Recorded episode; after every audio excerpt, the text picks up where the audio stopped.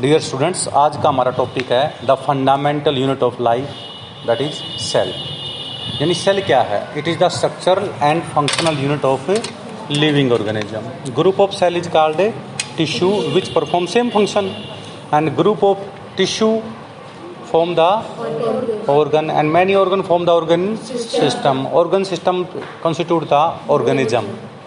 And many organism of same species living in a particular area at a particular time एक निश्चित भूभाग पर एक निश्चित समय में एक ही प्रजाति के जितने जीव रहते हैं उसको उस प्रजाति की जनसंख्या कहते हैं।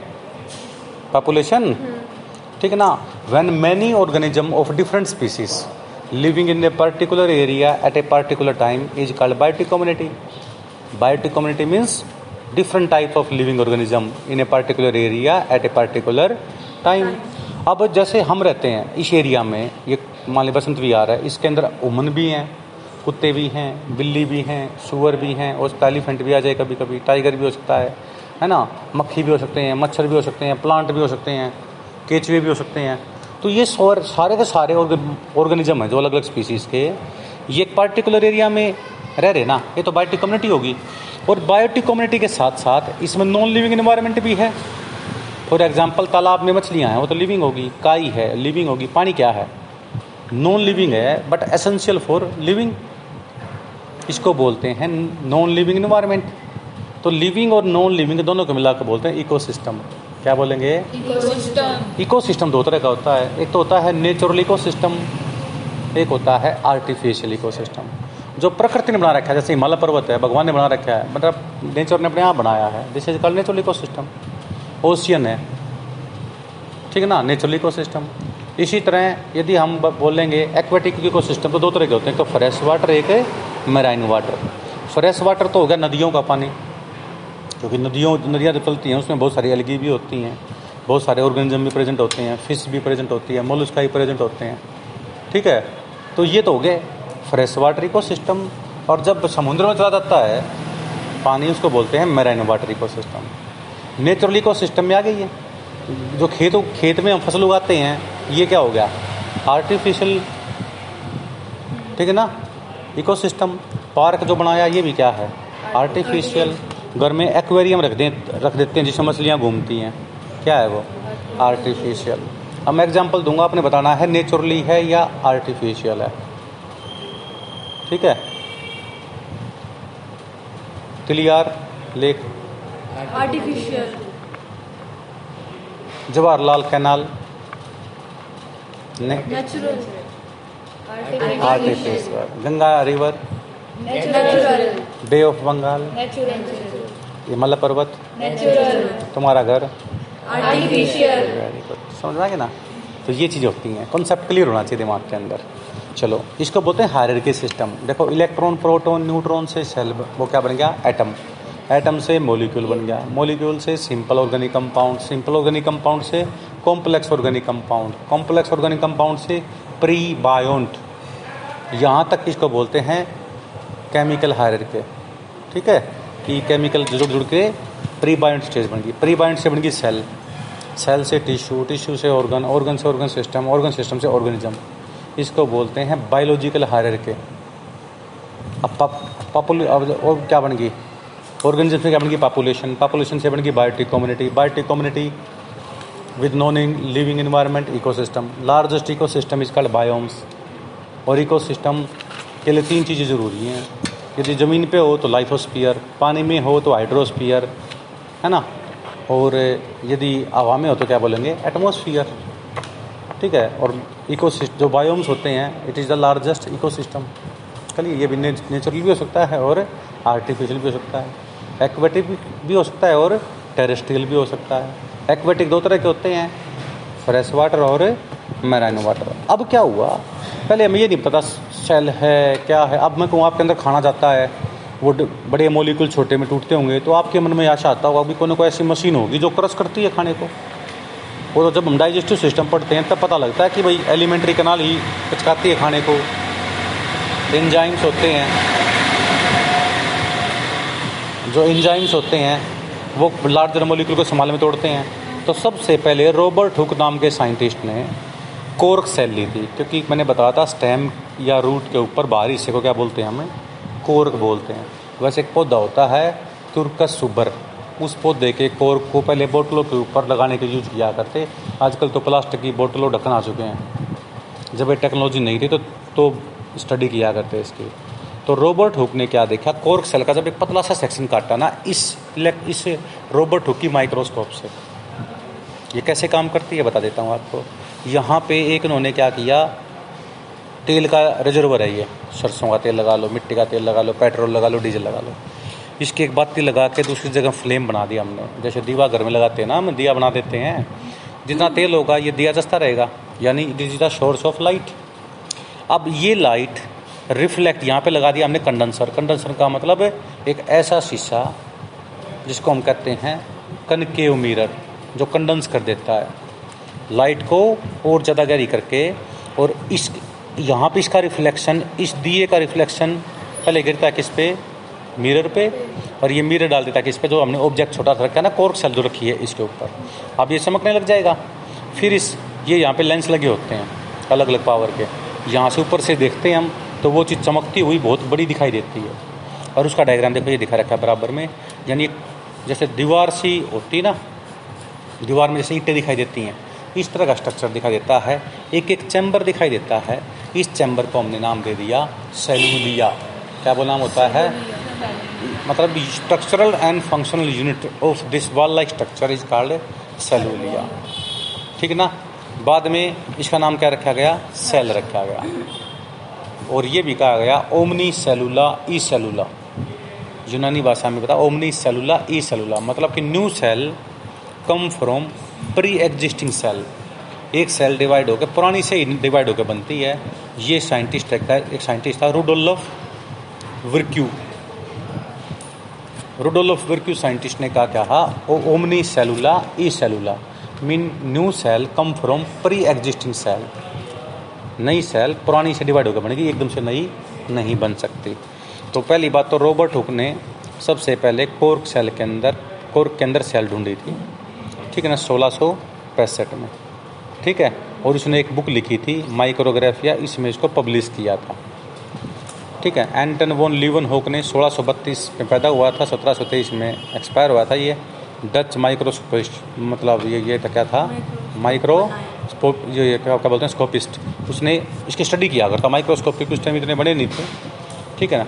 तो उन्होंने क्या किया भाई? Sperm cell of woman dogs rabbit frog fish insect इनको स्टडी करना शुरू किया था भाई। रॉबर्ट ब्राउन ने। रॉबर्ट ब्राउन ने नाम भी दिया था डिस्कवर किया था न्यूक्लियस को। ठीक है? और एक फिर आता है, जैसे कोई सेल है। सेल के अंदर बीच में क्या होता है? न्यूक्लियस? ये रॉबर्ट ब्राउन ने ढूंढा था। इसके चारों तरफ़ क्या होता है? साइटोप्लाज्म। ये साइटोप्लाज्म घूमता रहता है रोटेशन होती रहती है इसमें। मतलब पानी जैसे तालाब में टैंगने नहीं रहता ना वेव चलती रहती है उसकी। इसको बोलते हैं cyclosis. Streaming movement of cytoplasm is called cyclosis. What is cyclosis? Streaming movement of cytoplasm. Presence of cyclosis indicate that cell is living otherwise cell is dead cytoplasm में कुछ छोटे छोटे सेल ऑर्गनली भी प्रेजेंट होते हैं। क्या present होते हैं? सेल ऑर्गनली प्रेजेंट होते हैं। इसको क्या कहते हैं? Cytoplasm plus cell organelle is called protoplasm और protoplasm is the physical basis of life physical basis of life protoplasm होती है। प्रोटोप्लाज्म दो चीज़ का बनता है। साइटोप्लाज्म का प्लस सेल ऑर्गनली का ठीक है ना? और ये कहा था हक्सली ने। किसने कहा था ये? हक्सली ने। Protoplasm is physical basis of life और ये छोटे छोटे सबसे छोटे सेल ऑर्गनली प्रेजेंट होते हैं। इसको बोलते हैं राइबोसोम्स राइबोसोम को हम प्रोटीन फैक्ट्री कहते हैं। क्या कहते हैं? प्रोटीन इसमें एक तो बड़ी यूनिट होती है, एक छोटी यूनिट होती है। बड़ी यूनिट का नाम होता है फिफ्टी एस छोटी यूनिट का नाम होता है?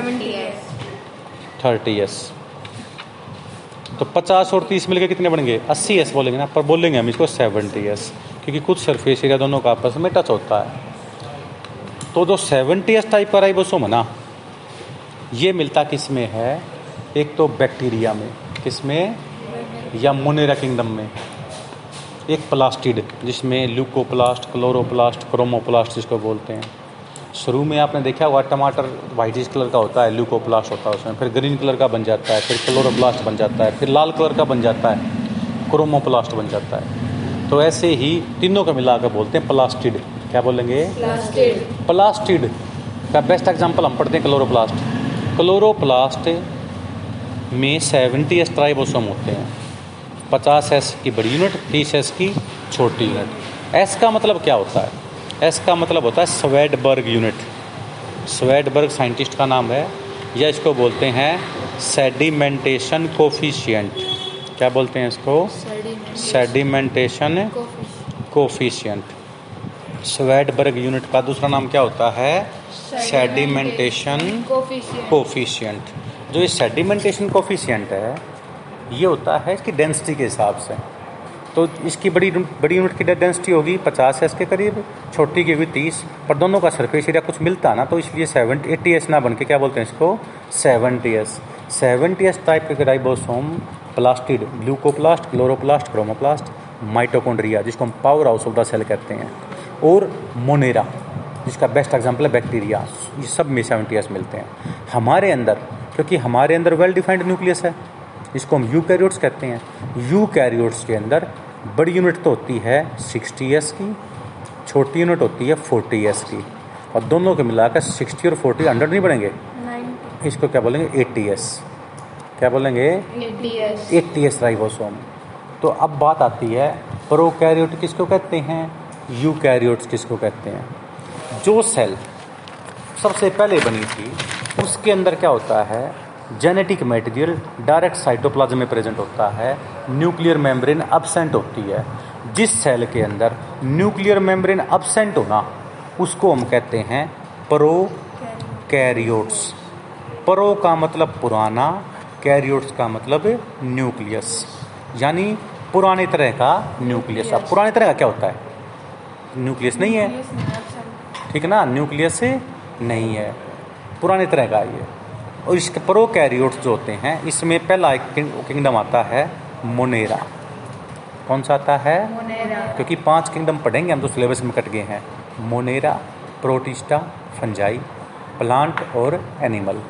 मोनेरा में सात टाइप होती हैं जो हम आगे क्लासेस में पढ़ेंगे। बेसर एम सी ए बेसर एम सी ए पहली टाइप है बैक्टीरिया। नाम सुना है बैक्टीरिया का? तो मोनेरा की टाइप है बैक्टीरिया। फिर आते हैं स्पायरोचेट एक्टिनोमाइसिस रिक्टेसियस ये कम सुने होंगे आपने। अब आता है माइकोप्लाज्मा माइकोप्लाज्मा सबसे स्मॉलेस्ट मोनेरा होते हैं। इनको पी पी एल ओ भी कहते हैं। प्लूरियो निमोनिया लाइक ऑर्गेनिज्म या माइकोप्लाज्मा लाइक ऑर्गेनिज्म इनको जोकर भी बोलते हैं क्योंकि अपनी शेप चेंज करते रहते हैं। अब आपने पढ़ा है साइनोबैक्टीरिया ब्लू ग्रीन एल्गी वो मोनेरा, जिन्होंने पृथ्वी के ऊपर ऑक्सीजन ऐड करनी शुरू कर दी ना। समुद्रों में ब्लू ग्रीन अलगी होती है, जिसको साइनोबैक्टीरिया कहते हैं। These are the most advance bacteria most advance Monera which helps in photosynthesis process यानी फोटोसिंथेसिस हुई तभी तो ऑक्सीजन ऐड करी ना। यानी अर्थ के ऊपर ऑक्सीजन ऐड करनी शुरू किसने करी थी? साइनोबैक्टीरिया ने की थी। सबसे एडवांस्ड मोनेरा कौन से होते हैं? साइनोबैक्टीरिया अब आपको पता है, कई जगह गोबर के ढेर लगा देते हैं तो वहाँ से बदबू आने लग जाती है। उसको मिथेन की बदबू कहते हैं, मिथेन गैस निकलने लग जाती है। तो जो मिथेन गैस बनती है ना, वो बनती है आर्कियो बैक्टीरिया से। मिथेनोजन एग्ज़ाम्पल हैं इसके बैक्टीरिया। ये क्या होते हैं, ये आर्कियो बैक्टीरिया का मतलब ओल्डेस्ट ग्रुप ऑफ़ मोनेरा। सबसे पुराने बैक्टीरिया कौन से हैं? आर्कियो बैक्टीरिया सबसे एडवांस ग्रुप कौन सा है? साइनोबैक्टीरिया। सबसे छोटा ऑर्गेनिज्म कौन सा होता है मोनेरा में? Mycoplasma pleuropneumonia like organism mycoplasma like organism joker of the plant kingdom क्योंकि पहले हम दो ही किंगडम पढ़ा करते प्लांट और एनिमल तो ये मोनेरा जो पढ़ा करते ना, ये प्लांट किंगडम में आते थे। अब तो पाँच किंगडम हो गए विटाकर ने एक पाँच किंगडम दे दी ना। Monera, Protista, fungi plant animal Monera में क्या आते हैं? वो जीव आते हैं जिनमें वेल डिफाइंड न्यूक्लियस नहीं होता। प्रोटिस्टा में वो जीव आते हैं, जैसे अमीबा होगा, जिसमें वेल डिफाइंड न्यूक्लियस हो, पर एक सेल के बने हुए हों। उसको बोलते हैं यूनिसेलुलर यूकैरियोट्स प्रोटिस्टा का मतलब क्या हो गया? यूनिसेलुलर यू कैरियोट्स यू का मतलब सच्चा कैरियोट्स का मतलब न्यूक्लियस जिसमें ट्रू न्यूक्लियस हो, यानी वेल डिफाइंड न्यूक्लियस हो ना, उसको क्या बोलेंगे हम? यू कैरियोट्स प्रो कैरियोट में सेवेंटी एस टाइप के राइबोसोम होते हैं और यू कैरियोट में एट्टी एस टाइप के राइबोसोम होते हैं। मोनेरा में सारे प्रो कैरियोट्स आते हैं। प्रोटिस्टा से लेकर मैमल्स मतलब एनिमल तक सब यू कैरियोट्स हैं। यूनिसेलुलर यू कैरियोट्स हैं तो बोलेंगे प्रोटिस्टा। फंजाई फफुंदी नहीं होती? फंगस। फंगस लग जाता है। ठीक है ना? हमारे टीनिया हो जाता है दाद वगैरह हो जाते हैं जो। उसी तरह यदि बात करें, हमने मशरूम खाई होगी, वो भी फंगस ही है। और प्लांट और एनिमल तो पाँच किंगडम का नाम याद हो गया आपको? मोनेरा, प्रोटिस्टा, फंजाई या फंगी बोलते हैं प्लांट एंड एनिमल मोनेरा के सात टाइप होते हैं bacteria spirochete actinomycetes rickettsias mycoplasma cyanobacteria archaeobacteria अब बात आती है, देखिए सबसे पहले स्क्लेडिन ने एक थ्योरी बोटनिस्ट था ये, उसने बताया भी हर प्लांट हर प्लांट एक चीज़ का स्ट्रक्चर का बनता है, उसको कहते हैं प्लांट सेल उसी तरह स्क्वान ने क्या कहा कि हर एनिमल एक चीज़ का बनता है, उसको बोलते हैं एनिमल सेल तो दोनों स्क्लेडिन और स्क्वान ने मिलकर कॉमन थ्योरी दी मॉडर्न थ्योरी उसने कह दिया all living organism may be plant और animal both are made up of cells cell एक स्ट्रक्चरल यूनिट फंक्शनल यूनिट होती है, एक न्यूक्लियस होता है न्यूक्लियस के चारों तरफ़ साइटोप्लाज्म होता है साइटोप्लाज्म घूमता रहता है, जिसको साइक्लोसिस कहते हैं, है ना? और उसमें सेल ऑर्गेनली प्रेजेंट होते हैं। Cell organelle with cytoplasm is called protoplasm और protoplasm is the physical basis of life ये हक्सली ने कहा था। अब ये सिंपल माइक्रोस्कोप तो क्या होता है? लेंस नहीं होता जिससे आँख मोटी दिखाई देती हैं। ठीक ना? ये होता है कंपाउंड माइक्रोस्कोप इसमें देखो, नीचे दिखा रखा है रिफ्लेक्टर जो सूर्य की लाइट को रिफ्लेक्टर के ऊपर देता है। ये कंडेंसर ये उसको लाइट को क्या करता है? थोड़ा सा कंप्रेस्ड कर देता है, ताकि ज़्यादा शाइनिंग दे वो। ऊपर रखते हैं स्लाइड ऑब्जेक्टिव के ऊपर। और यहाँ पे दो लेंस हैं। आई पीस का मतलब यहाँ पे आँख से देखते हैं, और नीचे वाला था ऑब्जेक्टिव ये होता है टेन का फोर्टी फाइव का ठीक है ना नाइन्टी का मतलब अलग तीन, दो डाल सकते हैं, तीन डाल सकते हैं, और इसको सेट करके हमें देख सकते हैं। तो इससे छोटी सी चीज़ जो होती है, काफ़ी बड़ी दिखाई देती है। और बहुत माइक्रोस्कोपिक स्ट्रक्चर को हमने बहुत बड़ा देखना है। तो यहाँ पे आता है इलेक्ट्रॉन माइक्रोस्कोप इसमें क्या होता है भाई? इसकी मैग्नीफिकेशन एक लाख से पाँच लाख तक है। कंपाउंड माइक्रोस्कोप की कितनी है भाई? तीन सौ गुना से पंद्रह सौ गुना ज़्यादा बड़ा दिखाई देता है। इसलिए इलेक्ट्रॉन माइक्रोस्कोप से तो क्या होता है? हमारे को बहुत ज़्यादा लाइट की ज़रूरत पड़ती है, हज़ार वोल्ट डेढ़ हज़ार वोल्ट तो इलेक्ट्रॉन माइक्रोस्कोप तो जो, जैसे एम्स जैसे इंस्टीट्यूट हैं जो वहीं पे है। हरियाणा के अंदर इलेक्ट्रॉन माइक्रोस्कोप सिर्फ़ H Haryana agriculture university Hisar में है, जो पिछले पंद्रह साल से ख़राब पड़ी हुई है। ठीक है? तो ये रिसर्च के लिए यूज़ की जाती है भाई। अब मैंने आपको बताया था जीन डीएनए का छोटा सा सिगमेंट जो डीएनए होता ना, उसका छोटा सा segment which perform a particular function is called gene क्या बोलते हैं इसको हमें? जीन बोलते हैं। डीएनए का मतलब D oxy ribo nucleic acid. RNA का मतलब राइबो न्यूक्लिक एसिड। प्रोकैरियोट्स का मतलब पुराने तरह का न्यूक्लियस जिसमें वेल डिफाइंड न्यूक्लियस नहीं होता। जेनेटिक मटेरियल डायरेक्ट साइटोप्लाज्म में प्रेजेंट होते हैं इसको प्रोकैरियोट्स कहते हैं। इसके टाइप होते हैं बेसर B S A R M C A bacteria spirochete actinomycetes rickettsias mycoplasma cyanobacteria archaeobacteria आप क्या देखते हैं? बैक्टीरिया साइनोबैक्टीरिया आर्क्योबैक्टीरिया ये दो तीन नाम कॉमन है ज़्यादा। बैक्टीरिया साइनोबैक्टीरिया आर्क्योबैक्टीरिया अब, ठीक है, पहला डिफरेंस आता है प्रोकैरियोटिक सेल और यूकैरियोटिक सेल में डिफरेंस क्या? है इसमें छोटी साइज़ की होती है प्रोकैरियोट एक से दस नैनोमीटर की, ये पाँच से सौ मिलीमीटर की होती है। इसमें न्यूक्लियस प्रोकैरियोट्स में न्यूक्लियस क्या होता है? एबसेंट होता है।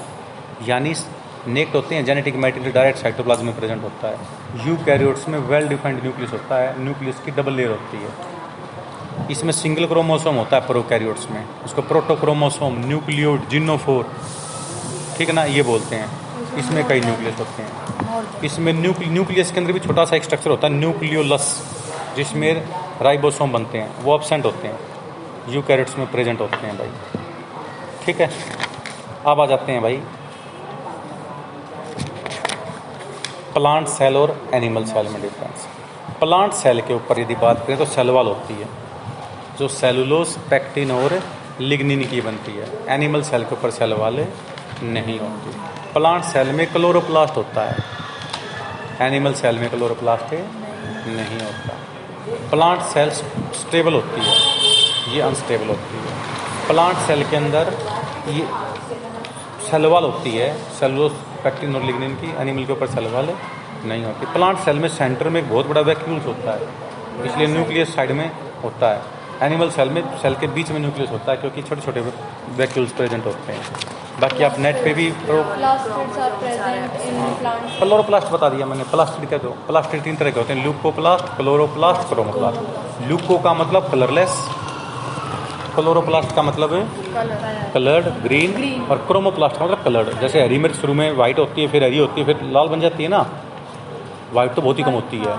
ठीक ना? इसलिए ल्यूकोप्लास्ट जब बनने लग जाए उसको क्या देते हैं। जब बन गए उसमें क्लोरोप्लास्ट ठीक है ग्रीन हो जाए तो क्लोरोप्लास्ट फिर लाल कलर की हो जाती है क्रोमोप्लास्ट ठीक है ना? एक डिफरेंस आता है इसके अंदर। एक है जिसके अंदर कि जो प्लाज्मा मेम्ब्रेन होती है ना किसी भी सेल के चाहे प्रोकैरियोटिक है चाहे यूकैरियोटिक है it is selectively permeable selectively का मतलब क्या होता है कि इसमें से पानी तो जा जा सकता है कुछ सोल्यूट मोलिक्यूल भी जा सकते हैं। सेलेक्टिव परमिएबल में क्या होता है? सेलेक्टेड मटेरियल अंदर बाहर जा सकता है। सेलेक्टेड मटेरियल में क्या आएगा? पानी तो जा ही जा सकता है सोलमेंट तो जाएगा ही जाएगा। सोल्यूट भी थोड़ा बहुत जा सकता है। अब आ जाता है डिफ्यूजन डिफ्यूजन क्या होता है? हायर कंसंट्रेशन से लोअर कंसंट्रेशन में मेटेरियल का फ्लो होना क्या बोलते हैं? डिफ्यूजन मान लीजिए आप दस दिन से नहीं नहाए या दो दिन से नहीं नहाया किसको किसमें से स्मेल आएगी? फ्रेगनेंस खुशबू। तेरे को आएगी इसको आएगी? इसको आएगी दो दिन वाले को आएगी ना? अब एक बंदा इसके साथ तीसरा ऐसा बैठा जो दिल दो टाइम नहाता है तो उसको किसमें से आएगी? आप दोनों में से आएगी। ज़्यादा तेरे में से आएगी कम इसमें से आएगी। यानी वहाँ पे हायर कंसंट्रेशन है। इसमें लो कंसंट्रेशन है। चलो कोई बात नहीं। एक सेंसरी अडेप्टेशन भी होती है। मान लीजिए, अब देखो शादी वगैरह में लोग क्या करते हैं? परफ्यूम मार के जाते हैं ना? जो नागिन जाता है, क्या मारेगा वो? परफ्यूम आप सपोज़ करो परफ्यूम मार दिया आपने। तो एक बार आप परफ्यूम मारोगे, ना आपको स्मेल आएगी। उसके बाद आपको आनी बंद हो जाएगी, क्योंकि आपकी सेल सेंसिटाइज हो जा चुकी हैं अडेप्ट कर जाती हैं। पर जब आप तीसरे आदमी को अप्रोच करोगे ना, किसी दूसरे आदमी को अप्रोच करोगे, उसको आएगी आप में से। तो हायर कंसेंट्रेशन से लोअर में गई ना? दिस इज़ कल डिफ्यूजन गुलाब के फूल यहाँ लगा दो खुशबू क्यों आएगी? क्योंकि वहाँ पे हायर कंसेंट्रेशन है। यहाँ पे क्या है? लो तो हायर कंसेंट्रेशन से मोलिकुलर फ्लो किसमें कर जाएँगे? पानी की बाल्टी ले लो उसमें कोई टैबलेट ले लीजिए जिसको नील जैसे नील डाल दिया जो कपड़ों में डालते हैं उसी गोली भी आती है लिक्विड वो डाल दो। अब देखो कि सारा पानी नीला हो जाएगा कुछ समय बाद। डिफ्यूजन हुआ ना वो? नेक्स्ट ओस्मोसिस क्या होता है? देखिए ध्यान से। देखिए क्या होता है। आपने प्याज की एक पतली सी मेम्ब्रेन ले ली। और उस मेम्ब्रेन लेके आपने एक यू शेप ट्यूब ले ली और यहाँ पे बीच में लगा ली S P M semi permeable membrane semi permeable तो होती है जो उमन ने बना रखी है और जो नेचर ने बना रखी है वो होती है सेलेक्टिवली परमिएबल तो आप सेमी ले लीजिए। अब क्या होता है? यहाँ पे एक लीटर पानी ले लीजिए, जिसमें 50 ग्राम नमक डाल लो। यहाँ पे एक लीटर पानी ले लीजिए, जिसमें 100 ग्राम नमक ले लो। अब बताओ सोल्यूट कंसंट्रेशन किसमें कम है? ए में या बी में? इसमें 50 है। उस दूसरे बी में कितनी है? 100 है। तो क्या होता है osmosis? कुछ समय बाद आप देखोगे पानी है ना लो कंसंट्रेशन से आई में आ जाएगा इसका लेवल बढ़ जाएगा इसका लेवल घट जाएगा। इसमें से घटा है तो एक्जोस्मोसिस और जिसमें आया है एंडोस्मोसिस यानी क्या बोलते हैं देखो ध्यान से। फ्लो ऑफ़ सोलवेंट या क्या लिख दो flow of water from lower solute concentration lower solute concentration to higher solute concentration through S P M semi permeable membrane is called osmosis अभी देखो, इसकी दूसरी डेफिनेशन बताऊँ। फ्लो ऑफ़ सोलुएंट या flow of water only from its higher concentration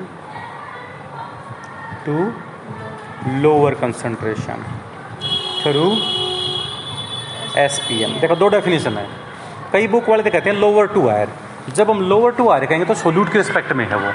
अब तुम बताओ 50 ग्राम नमक है एक लीटर पानी में तो पानी कितना है? 950 ml हो गया ना? लगभग देख लो। इसमें कितना है? एक लीटर पानी में 100 ग्राम नमक है। तो पानी कितना हो गया? 900 एम तो पानी की कंसनट्रेशन यहाँ पे ज़्यादा है में बी में कितनी है? कम है 900 तो flow of water from its higher concentration its का मतलब पानी की कंसनट्रेशन हायर कंसनट्रेशन नौ सौ है, इसमें 900 है। From its higher concentration to lower concentration through S P M is called osmosis अब जिस प्रेशर से ये पानी जा रहा ना जिस प्रेशर से ये पानी अंदर जा रहा है इसको बोलते हैं ओस्मोटिक प्रेशर क्या बोलेंगे? चलो मैं कहता हूँ बेटे यहाँ से ना फूक मारो आप इस पाइप की साइड से। उल्टी साइड में जिस साइड में पानी जा रहा है ना उस साइड में प्रेशर अप्लाई कर दो आप फूक मार दो। आपने मान लीजिए दस एम प्रेशर अप्लाई किया मुँह से। तो आप देखोगे पानी अंदर जाना रुक गया। इसका मतलब पानी किस प्रेशर से अंदर जा रहा है? दस से। अब मान लीजिए आपने प्रेशर और ज़्यादा बढ़ा दिया बीस कर दिया। तो पानी उल्टी दिशा में जाना शुरू नहीं हो जाएगा? This is called reverse osmosis R O घरों में आर ओ सिस्टम लगा होता है। ना ये सीम होता है। ध्यान से देखो।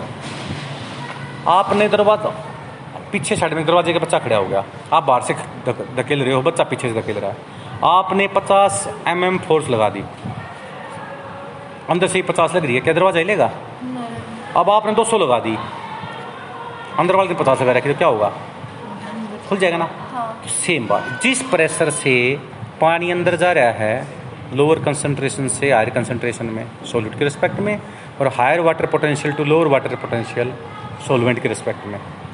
तो जिस प्रेशर से पानी अंदर जा रहा है इसको बोलते हैं ऑस्मोटिक प्रेशर और ऑस्मोटिक प्रेशर की डेफिनेशन क्या बन सकती है? Minimum pressure which is just required to prevent this osmotic flow is called osmotic pressure भाई इस साइड से हम जितना प्रेशर अप्लाई करें जिससे ये ऑस्मोटिक फ्लो रुक जाए इसको हम क्या कहते हैं? ऑस्मोटिक प्रेशर क्या बोलेंगे इसको हमें? ऑस्मोटिक प्रेशर अब when maximum pressure is applied reverse osmotic then osmosis takes place in reverse direction. This is called RO reverse समझ में आ गई बात? है घरों में जो आर सिस्टम होता है इस प्रिंसिपल के ऊपर काम करता है। और ये ओस्मोसिस कौन शो करता है भाई? जो लिविंग हो। जैसे किशमिश को आप पानी में रख दो तो फूल जाएगा। एंडोसमोसिस हुआ है। यानी हाइपोटोनिक सॉल्यूशन में रखेंगे तो फूलेगा। और नमक के पानी में रख देंगे तो अंगूर को वो सिकुड़ जाएगा। हाथ में चोट लग रही है तो नमक के पानी से ठीक करते हैं ताकि एग्जोस्मोसिस हो जाए। टॉन्सिल हो जाते हैं आपके गले में। तो नमक का आप गर्म पानी करके गार्गलिंग मतलब गार्गलिंग करते हैं ना, हम गरारे करते हैं, ताकि एग्जोस्मोसिस हो जाए उसमें से। और बैक, नमक की प्रेजेंस में बैक्टीरिया ग्रो नहीं करते, इसलिए हमारा गले में सूजन थोड़ी सी कम हो जाती है और बैक्टीरिया मर जाते हैं हम जल्दी ठीक हो जाते हैं। दवाई से बेटर काम करता दस बार अब आप नमक के गरारे कर लो। ठीक है ना? तो ये होता है, क्या बोलेंगे? एग्जोस्मोसिस और यदि सेम कंसंट्रेशन लिया है तो सेल का साइज़ सेम रहता है।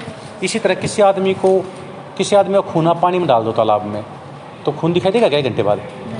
क्योंकि सारी आरबीसी फट जाएँगी एंडोसमोसिस होके। क्योंकि बाहर है लो कंसनट्रेशन ठीक है ना फ्रेश वाटर की ओसमिलिटी होती है पचास milli osmole per litre fresh water की। समुद्र के पानी की होती है एक हज़ार मिली ओसमोल पर लीटर और हमारी बॉडी की होती है तीन सौ मिली ओसमोल पर लीटर याद रखना, पचास फ्रेश वाटर की मैराइन वाटर की कितनी होती है? एक हज़ार और बॉडी फ्लूड की ब्लड की कितनी होती है? थ्री हंड्रेड ठीक है? अब कोई भी सेल यदि कोई खाना खाती है और उसको एटीपी लग जाए एडिनोसाइन ट्राइफॉस्फेट एक ग्लूकोज से 36 या 38 एटीपी मिलते हैं। उसको बोलते हैं एक्टिव प्रोसेस और जिसमें एटीपी ना लगे उसको क्या बोलते हैं? पैसिव प्रोसेस क्या बोलेंगे इसको हमें? पैसिव प्रोसेस अब देखिए कॉन्सेप्ट है। मान लीजिए अमीबा है ये। अमीबा ने क्या अमीबा को खाना मिल गया। तो ये अंदर साइड में इसकी प्लाज्मा मेम्ब्रेन मुड़ गई अब क्या हुआ? इसने अंदर साइड वेसिकल्स बना दिया और खाना अंदर आ गया। इसको बोलते हैं एंडो साइटोसिस। सेल इनटेक कहेंगे इसको। सेल इनटेक सेल ने खाना अंदर खा लिया। ये दो तरह का होता है। यदि लिक्विड खाना लिया है और दूसरा कौन सा लिया है? Solid. लिक्विड लिया है तो क्या बोलेंगे? सेल ड्रिंकिंग और सोलिड लिया तो क्या बोलेंगे? सेल ईटिंग सेल ड्रिंकिंग का नाम होता है पाइनोसाइटोसिस क्या बोलेंगे? और सेल सॉलिड लिया तो क्या बोलेंगे? फैगोसाइटोसिस लिक्विड लिया तो क्या बोलेंगे? पाइनोसाइटोसिस और सॉलिड खाना खाया तो क्या बोलेंगे? फैगोसाइटोसिस दोनों को मिला क्या बोलेंगे? एंडोसाइटोसिस अब जब वेस्ट मटेरियल बाहर निकलेगा तो वापस बाहर निकल जाएगा जो खाया है। उसको बोलते हैं एक्जोसाइटोसिस ई फेगी सेल वोमिटिंग सेल वोमिटिंग ई फेगी या एक्जोसाइटोसिस जो वेस्ट मटेरियल है, जो निकालता है ना यूनिसेलुलर ऑर्गेनिज्म इसको एक्जोसाइटोसिस कहते हैं। एक्जोसाइटोसिस का नाम क्या होता है? ई फेगी तीसरा नाम क्या होता है? Cell vomiting. Cell vomiting. अब देखिए ध्यान से, ये जो न्यूक्लियस दिखा रखा है ना इसमें धागे धागे से दिखाई देते हैं। इसको क्रोमेटिन फाइबर कहते हैं। क्या कहते हैं इसको? बाद में यही क्रोमेटिन फाइबर क्रोमोसोम का निर्माण करते हैं। न्यूक्लियस के अंदर भी छोटा सा एक और छोटा सा न्यूक्लियस दिखाई देता है। इसको न्यूक्लियोलस कहते हैं ल्यूटिल न्यूक्लियस। इसके अंदर राइबोसोम्स बनते हैं। क्या बनते हैं? न्यूक्लियर मेम्ब्रेन में जगह जगह छेद होते हैं। इसको न्यूक्लियर पोर कॉम्प्लेक्स कहते हैं। इसी के थ्रू अपनी एम आर एन ए बाहर भेजता है वो जो राइबोसोम के पास सिग्नल लेके जाते हैं और राइबोसोम प्रोटीन का निर्माण करते हैं। इसलिए राइबोसोम को हम क्या कहते हैं? Protein factory. राइबोसोम सबसे हाँ बनता उसी में है। राइबोसोम सबसे स्मॉलेस्ट सेल ऑर्गनली होते हैं जो कि दो तरह के होते हैं सेवेंटी एस और eighty S seventy S type के राइबोसोम मिलते हैं।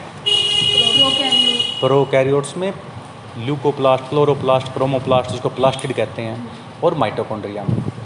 क्योंकि क्लोरोप्लास्ट और माइटोकॉन्ड्रिया को कुछ साइंटिस्ट ये मानते हैं कि इनका ओरिजिन बैक्टीरिया से ही हुआ है। इसलिए दोनों में सेवेंटी एस राइबोसोम होते हैं। और जो ए होते हैं वो हमारे अंदर यू कैरियोट्स जिसमें वेल डिफाइंड न्यूक्लियस हो उसमें प्रेजेंट होते हैं। और एंडोप्लाज्मिक रेटिकुलम में? अब एंडोप्लाज्मिक रेटिकुलम क्या होता है? न्यूक्लियर मेम्ब्रेन की आउटर मेम्ब्रेन तोड़ तोड़ के एंडोप्लाज्मिक रेटिकुलम बनते हैं? वही है। राइबोसोम सही मायने में साइटोप्लाज्म में प्रेजेंट ना होके एंडोप्लाज्मिक रेटिकुलम के ऊपर राइबोफोरिन प्रोटीन से अटैच होते हैं, इसलिए वो एंडोप्लाज्मिक रेटिकुलम जिसके ऊपर राइबोसोम प्रेजेंट होते हैं ना, वो रफ बन जाती है। कुछ समय, कुछ आगे चल के देखेंगे तो राइबोसोम उसमें उतर जाते हैं और वो एंडोप्लाज्मिक रेटिकुलम एक पतली सी मेम्ब्रेन बना देती है, उसको स्मूथ एंडोप्लाज्मिक रेटिकुलम बोलते हैं। और स्मूथ एंडोप्लाज्मिक रेटिकुलम से गोल्गी बॉडीज बनती हैं। गोल्गी बॉडीज का वो भाग जो कन्वेक्स होना, उसको सिस बोलते हैं फॉर्मेटिव पार्ट बोलते हैं। और जो भाग कनकेव का हो, उसको बोलते हैं ट्रांसपार्ट या मेचुरेटिव पार्ट इस किसी भी प्लाज्मा में मेम्ब्रेन के तीन स्ट्रक्चर होते हैं सिस्टेरनिया ट्यूबल्स विसिकल्स सिस्टेरनिया लंबे मेम्ब्रेन स्ट्रक्चर होते हैं जो आपस में जुड़ते हैं उसको ट्यूबल्स बोल लेंगे, और जो उसमें से बैलून लाइक स्ट्रक्चर ओरिजिनेट होते हैं, उसको वेसिकल्स कहते हैं। ठीक है ना?